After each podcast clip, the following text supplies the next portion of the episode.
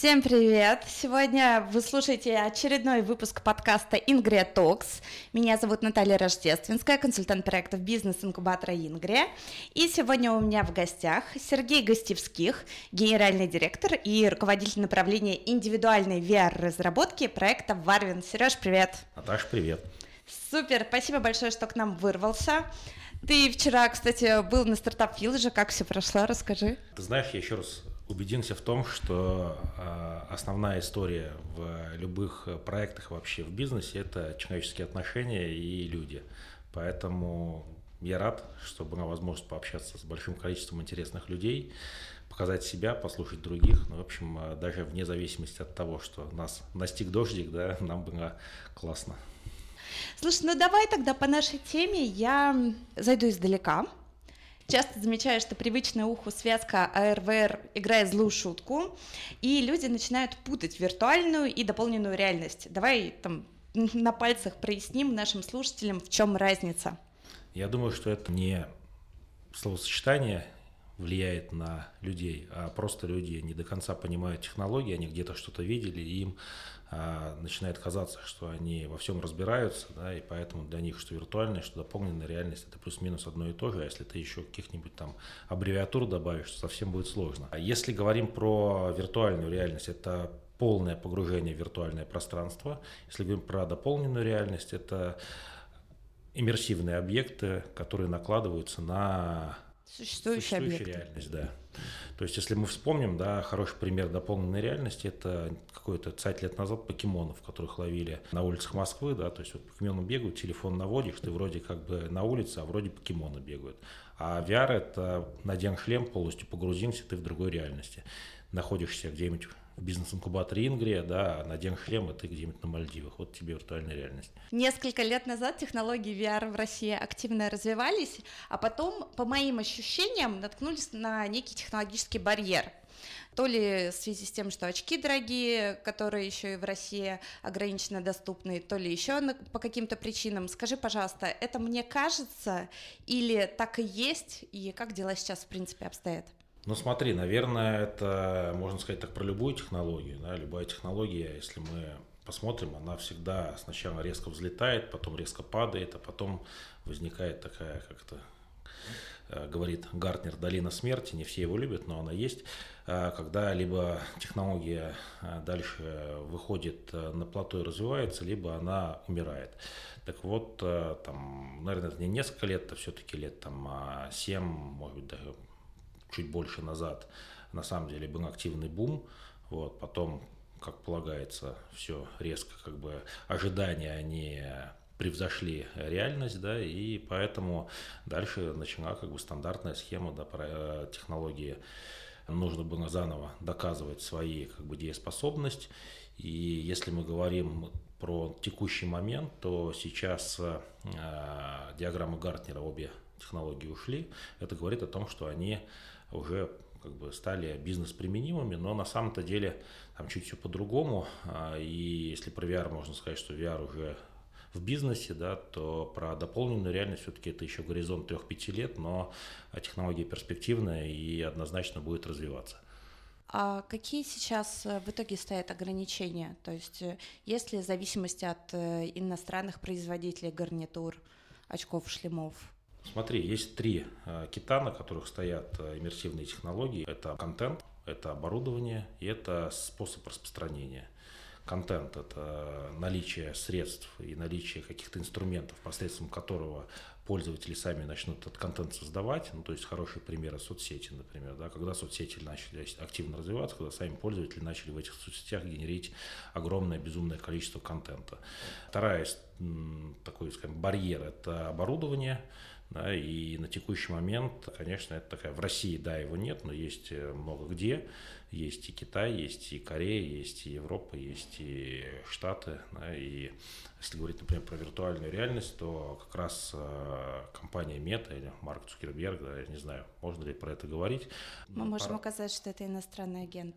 Да, иностранный агент запустил свой очень иностранный шлем, и сделан его очень дешевым, ниже себестоимости, тем самым дам возможность развиваться пользователям самостоятельно как бы без проблем его приобретать. Ну, даже в России купить шлем за 30-40 тысяч рублей – это дешевле, чем купить iPhone.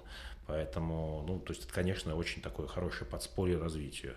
А мы, с своей стороны, наоборот, идем со стороны контента и даем пользователям возможность генерить контент, что тоже, там, когда будет много контента, появится дешевое оборудование, ну и так далее, и так далее. Те же операторы сотовой связи посредством, например, а, сетей 5G, да, или там ускорение и возможность вот развертывания дают а, возможность как бы доставить быстро контент. Это что значит? Это значит, что я могу использовать конечное оборудование достаточно там, ну, не примитивное, но не сильно нагружать его обработкой данных, а обрабатывать данные где-то на пограничных серверах и при этом транслировать уже результат на сам, саму гарнитуру, тем самым как бы тоже развивая ту или иную технологию. Так вот, если говорить про дополненную или виртуальную реальность, дополненной реальности пока один из барьеров – это очень дорогая и очень требовательная к внешним разным факторам оборудования. В дополненной реальности все-таки все попроще, потому что появились разные и оборудование, и программные инструменты, но и самое главное, что все-таки виртуальная реальность такая в больше про тепличные условия, потому что я могу где угодно погрузиться в виртуальный мир, мне не нужно наличие реального пространства, я там не завишу от температуры там плюс-минус 30 градусов, от э, пыльных помещений, наличия света там какого-то или э, там так далее, и так далее. Поэтому вот пока говорим про бизнес-ready VR и первых последователей и э, там очень перспективную технологию AR. Слушай, ну ты так говоришь, как будто у VR вообще практически теперь нет никаких ограничений, а между тем есть э, банальные физиологические же ограничения, по-моему, да, там не дольше какого-то определенного э, лимита времени, по-моему, можно в этих очках находиться. Ну, смотри, как бы тут пока нигде никем и ничто не доказано, да, и да, в России, например, если посмотреть на стандартные какие-то наши снипы, то э, гарнитуру VR приравнивают к компьютерам. Вот. Да ладно. Да ладно, да. Вот. Э, на самом деле все очень сильно от физиологии зависит. Оборудование как бы тоже движется вперед. Э, очень много чего делается в сторону качества. Оборудование 5 лет назад сейчас абсолютно разные по качеству девайсы. Да, и если честно, то, наверное, есть какое-то ограниченное количество людей, у которых ну, ни при каких обстоятельствах они этим пользоваться не могут, им дискомфортно, их тошнит. Э, и, ну, в общем, это не про них, но мне кажется, это про любую можно взять технологию, сказать, кому-то противопоказано ездить, кому-то противопоказано слушать, там, не знаю, там, а кто-то никогда не поедет за рулем, потому что он безумно невнимательный исторически, да, там, вот он, он никогда не будет таким, да, у него врожденно. Ну, как бы всегда будут какие-то ограничения, э, какие-то исключения, поэтому Вторую тему, которую ты затронул, это про то, как, как бы ничто не мешает развиваться, ну, все-таки мешает. И не так, не, даже не сказать не мешает, а, а не развивается по другим причинам, не потому что тебе дискомфортно в оборудовании, не потому что ты там можешь тратить какое-то ограниченное количество времени, а совершенно по-другому. А потому что как бы сами технологии, еще и проникновение технологий, они достаточно низкие. И уровень осознания, там, если мы говорим про любой сегмент. А если говорим про B2B, то это уровень сознания бизнеса. Если говорим про B2C, это все-таки э, стоимость девайсов и не первоочередные э, как бы такое что-то, да, что нужно детям, поэтому или взрослым. Поэтому здесь с каждой стороны на каждом рынке свои ограничения. Я знаю, что у Варвин есть несколько направлений развития. Давай сначала про э, B2B поговорим. Расскажи, может быть, где можно применять VR-технологии на примере кейсов Варвина? Ну, я бы сказал, не только на примере кейсов Варвина, а вообще где можно применять. Можно... Я просто хотела дать тебе шанс рассказать побольше о Варвин. Ну, я, наверное, расскажу, чем Варвин потом отличается и что он нам может дать с точки зрения как раз развития и как бы э, какие барьеры Варвин снимает в VR. Это чуть про другое. А VR как технологию можно применять много где. VR это больше не про знания, а про некие навыки. Да? Основное применение технологии это все-таки процесс обучения. Вот, обучение как софт-скиллам, когда а, ты тренируешь или тестируешь навыки говорения. Презентация. Например, презентация, ораторское искусство, какие-то HR-овские собеседования, анбординги, вот э, в эту сторону все. Либо хард-скиллам, где нужно что-то делать руками, там, куда-то двигаться, перемещаться, да, то есть ты включаешь мышечную память, тогда у тебя уровень запоминания увеличивается. Знания получают там, достаточно понятно и просто как, а вот получить навык чего-либо. Mm. Это отработать именно, Отработать, да? да. У нас не всегда есть возможность отработать, э, потому что либо нам нужно доступ к площадке какой-то, либо к какому-то оборудованию, либо просто нам надо доступ к каким-то людям, а это, как правило, сложно. Отработка навыка, она же не за там, один раз происходит, то есть тебе надо n количество раз э, что-либо, что-то сделать, пока у тебя где-то это на подкорке не отложится. Вот VR очень классно решает вопросы по отработке навыков и формированию этих навыков. Опять же, да, если мы говорим про навыки, то есть регуляторные э, истории, да, какие-то задачки, когда там, например, в сфере охраны труда есть определенные постановления, какие-то там, документы, которые регламентируют, сколько должно быть практических занятий, как они должны проходить. Да, и не всегда это возможно сделать вот, ну, с стандартными методами. Ну и плюс э, все стандартные методы обучения, они дают вот как раз запоминаемость или тот навык, про который мы говорим, на уровне 5-10%. Да, VR – это все-таки больше симуляция, а симуляция она позволяет достичь уровня до 75-80%. Вот, это про применимость. Ну, помимо хардсов скиллов, а, есть много других направлений. Одно из них это, как ни странно, маркетинг, и в частности продуктовый маркетинг, где можно, например, проводить э, аналитические исследования для ритейлов и производителей товаров. А, а как, расскажи. Ну, у тебя есть э, полка в магазине, да, на ней расставляются товары. И любой ритейлер и любой производитель, они борются за сотые доли процентов, чтобы у тебя а, повысить чек а, и скорость выбора товара на полке.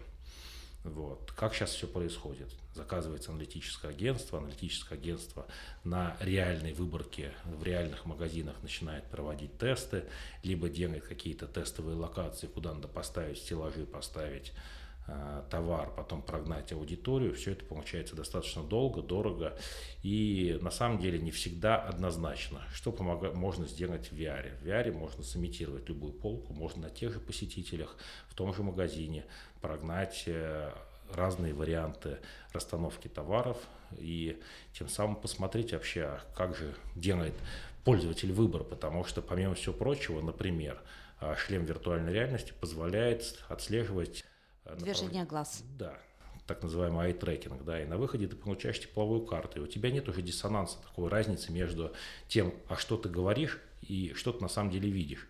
Потому что в стандартных исследованиях как это происходит? Прогнали пользователей, обычно это граждане из ближнего зарубежья, да, вот, их прогнали, посмотрели, они вышли с магазина или с какой-то тестовой локации, им начали задавать вопросы. И не всегда ответ на вопрос он соответствует на самом деле тому, что он виден и как он сделан выбор. Потому что это может связано быть с тем, что он так привык, ему так удобнее, ну и угу. так далее. Вот. В VR как бы такого не происходит. Там, да, есть, конечно, свои чуть-чуть другие ограничения, потому что тебе надо научиться пользоваться контроллерами, да, ты, возможно, первый раз просто, просто погрузился в среду, и тебе достаточно, там, например, дискомфортно, да, но в общем и целом там есть много плюсов, очень много метрик, которые можно снимать посредством VR, в этом направлении. То есть, получается, это выглядит так, что э, людей заранее приглашают на тестирование, нет. заводят в комнату, одевают очки. Абсолютно нет, абсолютно не так. То есть ты ставишь какую-то продуктовую гипотезу. Например, я предполагаю, что если я там, на полке расположу товар по-другому, другими блоками, или, например, какой-нибудь введу новый, новый дизайн упаковки, то у меня повысится конверсия в покупку и скорость покупки увеличится. Окей, делаем две полки, как есть сейчас и как предполагаем в нашей гипотезе в VR. Запускаем, ставим а, небольшой стенд а, на площадях магазина, на свободных, нужно там 2 на 2 метра. Запускаем промоутеров. А, промоутеры собирают людей реальных из магазина. Например, мы тестируем какую-нибудь категорию кондитерских изделий и спрашиваем, покупаете ли вы кондитерские изделия в магазине X Пользователь говорит, покупаем. А вы не хотели бы пройти небольшое исследование в VR за там, а, небольшой приз? Без проблем пройдем. приглашаем их на VR-стенд, проходят они буквально там за три минуты небольшой тест, тесты собираются, анализируются, выдаются к результату. Это здорово. Это и здорово. не нужно отвечать на кучу странных вопросов. А то я как-то проходила такое маркетинговое исследование, и в процессе я поняла, что я больше никогда не буду верить результатам любых маркетинговых агентств, потому что я увидела, как они собирают эту Абсолютно. информацию. А вот очень часто еще бывает, что сами маркетинговые агентства запрашивают у сетей или у производителей какую-то аналитику, эту аналитику перерабатывают и выдают им же переработанную аналитику. Да. Ну, бывает и так. А бывает, что собирает аналитику не за весь период, а, например, за там, каким 9 или 6 месяцев. Да. У нас, как мы знаем, есть пики, есть э, несезонная Сезонная спроса, активность. Да.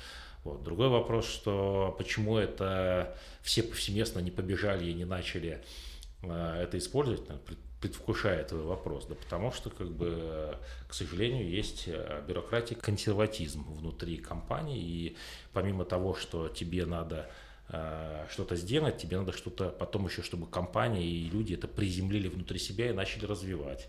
А у нас люди, ну, представляешь, да, сидит Томик там, например, в компании, у него все хорошо, а тут как бы приходит какая-то инновация, что-то начинает делать, ему надо взять на себя обязательства, что-то сделать, за это отчитаться, а оно ему надо.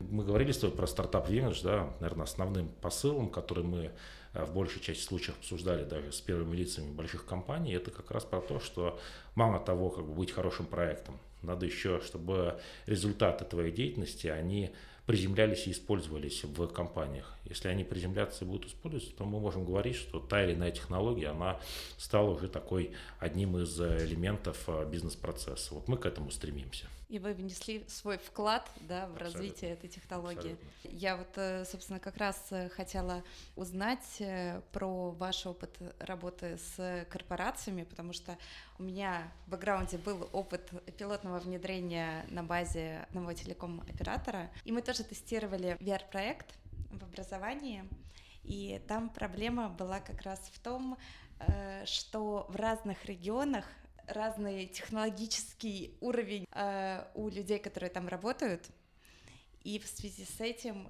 были большие сложности уже на этапе обучения пользования.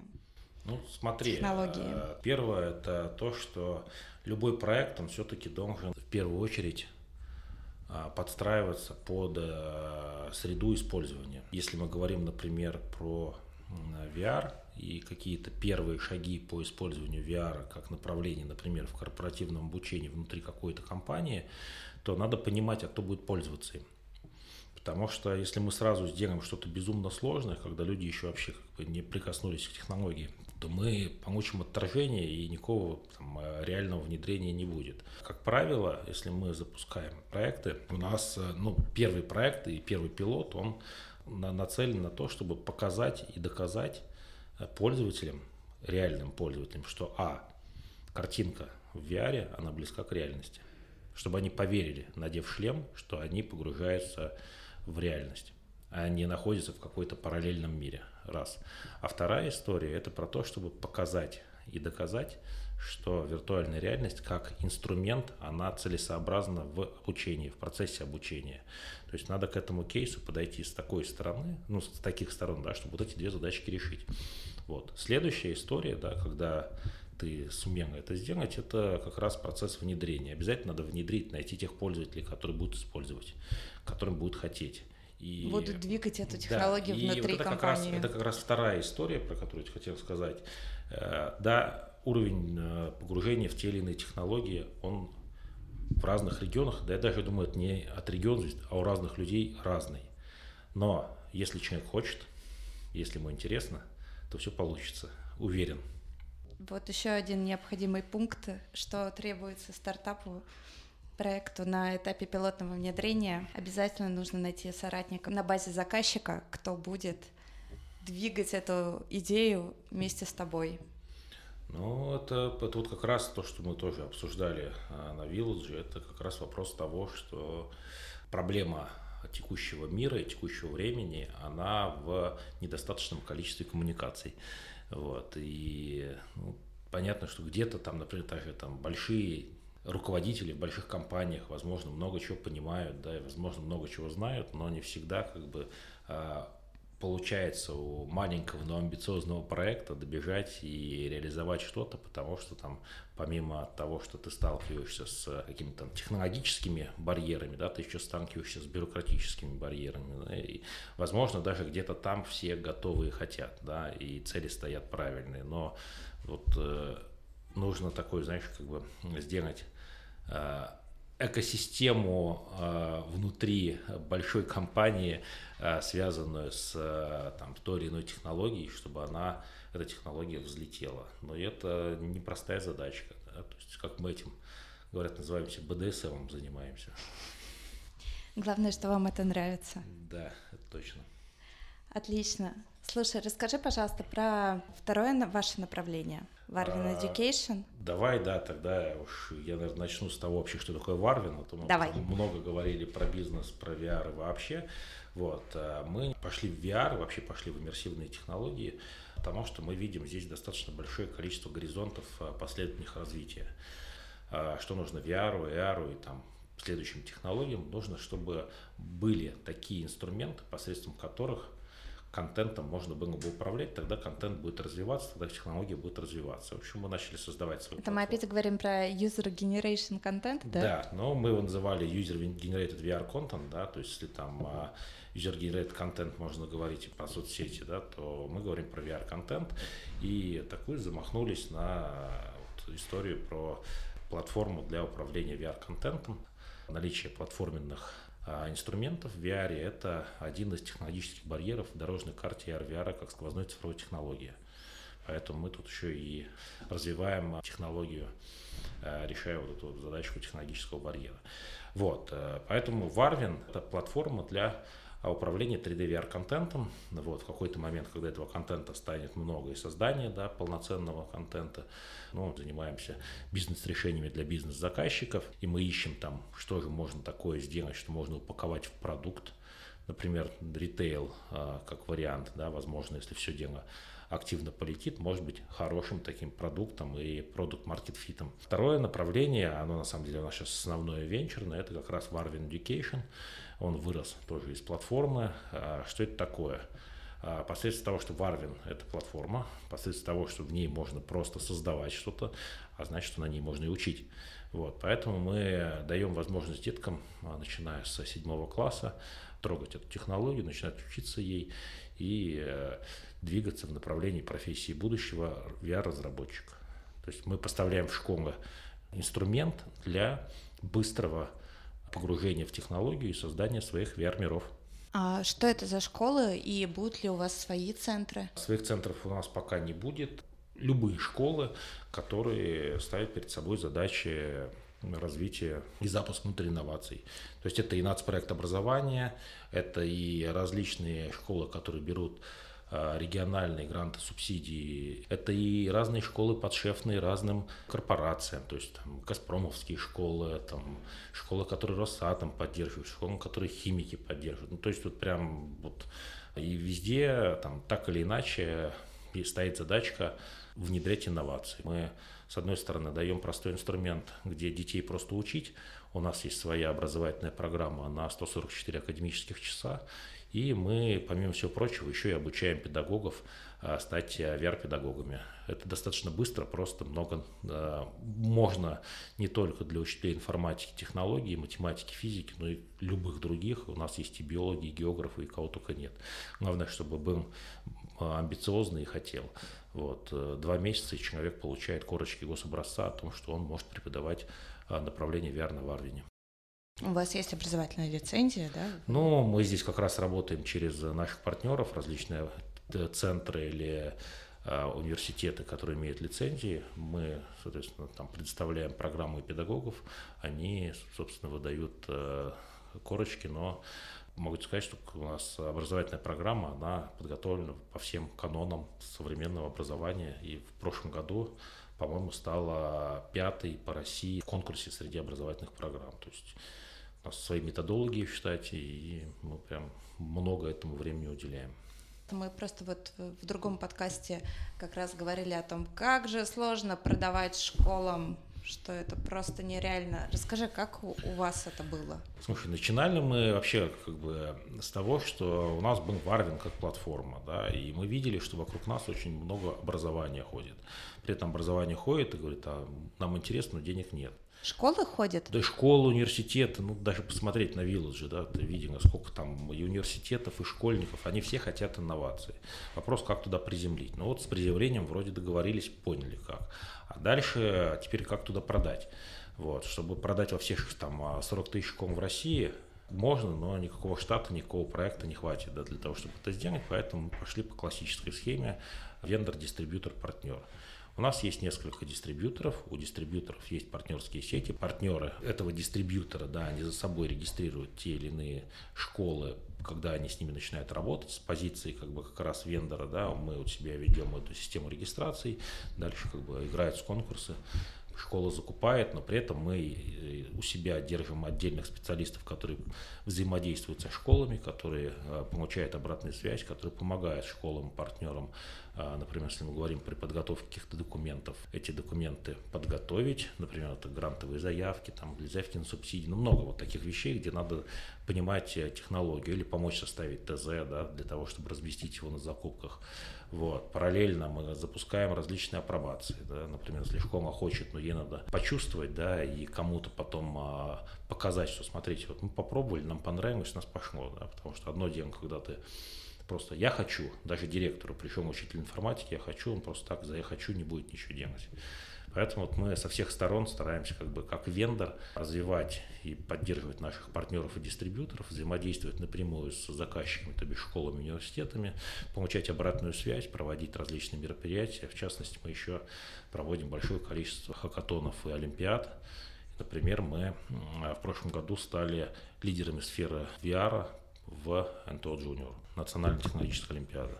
Планируем в этом году продолжить, да, то есть все дети делают э, VR-проекты на Варвине, мы подготавливаем их, учим, и в прошлом году интерес к VR это был второй после разработки компьютерных игр, так на всякий случай. Как мы идем в школу, мы с двух сторон, да, мы поддерживаем, мы получаем обратную связь, ведем свою комьюнити, там, ну, вот все, что касается да, взаимодействия. Но непосредственно сами продажи у нас происходят через э, партнеров, которые сидят под дистрибьюторами образовательными. Ты упомянул, что вы делаете хакатоны. Вы привлекаете внешних заказчиков или вы сами выступаете заказчиком мы кейсов иногда, мы для иногда, студентов? Смотри, как бы, если мы выступаем полноценным инициатором, организатором, да, то ну, такое тоже иногда бывает, то мы стараемся привлекать партнеров, которые ну, э, и дают задания, и потом каким-то образом участвуют в жюри, да, и там какие-то подарки делают детям. Вот. Если мы говорим, что мы участвуем а, как технологический партнер, то скорее на нас там функция организовать, дать инструмент, обучить вот в этой части. Поэтому по-разному бывает, но, как правило, да, там тематику Э, кто-то должен задать, вот, э, и тематика должна быть интересная, да, иначе как бы, зачем это все делать. Поэтому ну, у нас есть куча бизнес-заказчиков, у которых есть желание участвовать и поддерживать. Я тебе больше скажу, мы даже стараемся, как я это так называю, выстроить экосистему от школы через университет к бизнесу. Мы, как вендор, привлекаем а, детей к реальным бизнес-задачам, чтобы они понимали реальную ценность тех э, кейсов, которые мы реализуем. Тогда ребенок, начиная с школы, уже понимает, а куда он идет, зачем он идет, что он будет делать, как это поможет бизнесу. Если компания хочет дать кейс на хакатон, куда обращаться? Если школьники, студенты хотят поучаствовать в хакатоне VR, куда обращаться? Смотри, если мы говорим про хакатоны и все, что связано с хакатонами, то здесь э, ну, мы в большей части являемся партнерами хакатонов, поэтому надо просто следить за новостями в нашем телеграм-канале. Ссылочка будет в описании подкаста. По любым другим вопросам ну, мы Контакты готовы. будут в описании подкаста. Мы, мы готовы к диалогу, да. Отлично, это здорово, что вы открыты. Сереж, скажи, пожалуйста, какое-то пожелание своим последователям, кто тоже захочет сделать VR-стартап? Учредитель должен быть компетентен в двух моментах. Это в разработке и в маркетинг продажи. Да? Либо у него должен быть хороший партнер, который этим занимается. Причем а, я сейчас являюсь а, ментором Сколково, О как? О как, да. А, что люди не понимают, а, даже будучи уже такими давно на рынке, не все а, могут спозиционировать свой проект, а что же у них за проект и какая у него ценность. Это раз. А второе, это не все понимают, а, как его коммерциализировать. Это два. Есть несколько вещей, на которые надо уметь отвечать. Поэтому, если ты себе сам можешь ответить на вопросы, то, наверное, у тебя все будет хорошо. Мне кажется, что все а, считают, что если они пойдут по какому-то алгоритму, то они обязательно придут к результату. Все не так. Я думаю, что здесь скорее как бы нужно больше верить э, в то, что ты делаешь, делать это хорошо, быть открытым к тем, что тебе будет говорить, что ты что-то делаешь неправильно, воспринимать эту информацию и идти дальше. Да? Ну, нашим проектам не хватает а, такой бизнес-компетентности. Недостаточно быть хорошим а, разработчиком, идеологом, надо еще быть хорошим коммерсантом. Уровень проектов низкий. Вот, и это, конечно, печалит. Это говорит о том, что, наверное, где-то недостаточно, может, у нас какой-то грамотности нет, да, вот а, в том, чтобы именно со школьной скамьи, с университетской развивали. Может быть, у нас а, все считают, что можно побежать какими-то быстрыми деньгами, да, и что-то получить. Но я хочу на позитивной ноте завершить подкаст, понимаешь? А ты начал за здравие, закончил за упокой. Могу тебе сказать, что я очень, э, мне очень нравится работать с детьми. Я считаю то, что у нас э, продукт э, позволяет, с одной стороны, работать с детьми, с другой стороны, с бизнесом и давать возможность как бы потрогать бизнес детям, да, а бизнесу понять, что их будущее в детях, это очень классно. В это я безумно верю, это мне очень нравится, да, и, я считаю, что там наши дети это наше будущее. Предлагаю закончить словами из песни «Пусть э, наши дети будут лучше, чем мы, а мы для этого сделаем все возможное». Друзья, спасибо большое, что были сегодня с нами. У нас в гостях был Сергей Гостевских. Спасибо, Наташа. Увидимся с вами в следующих подкастах. Всем пока-пока. Или услышимся. Thank you.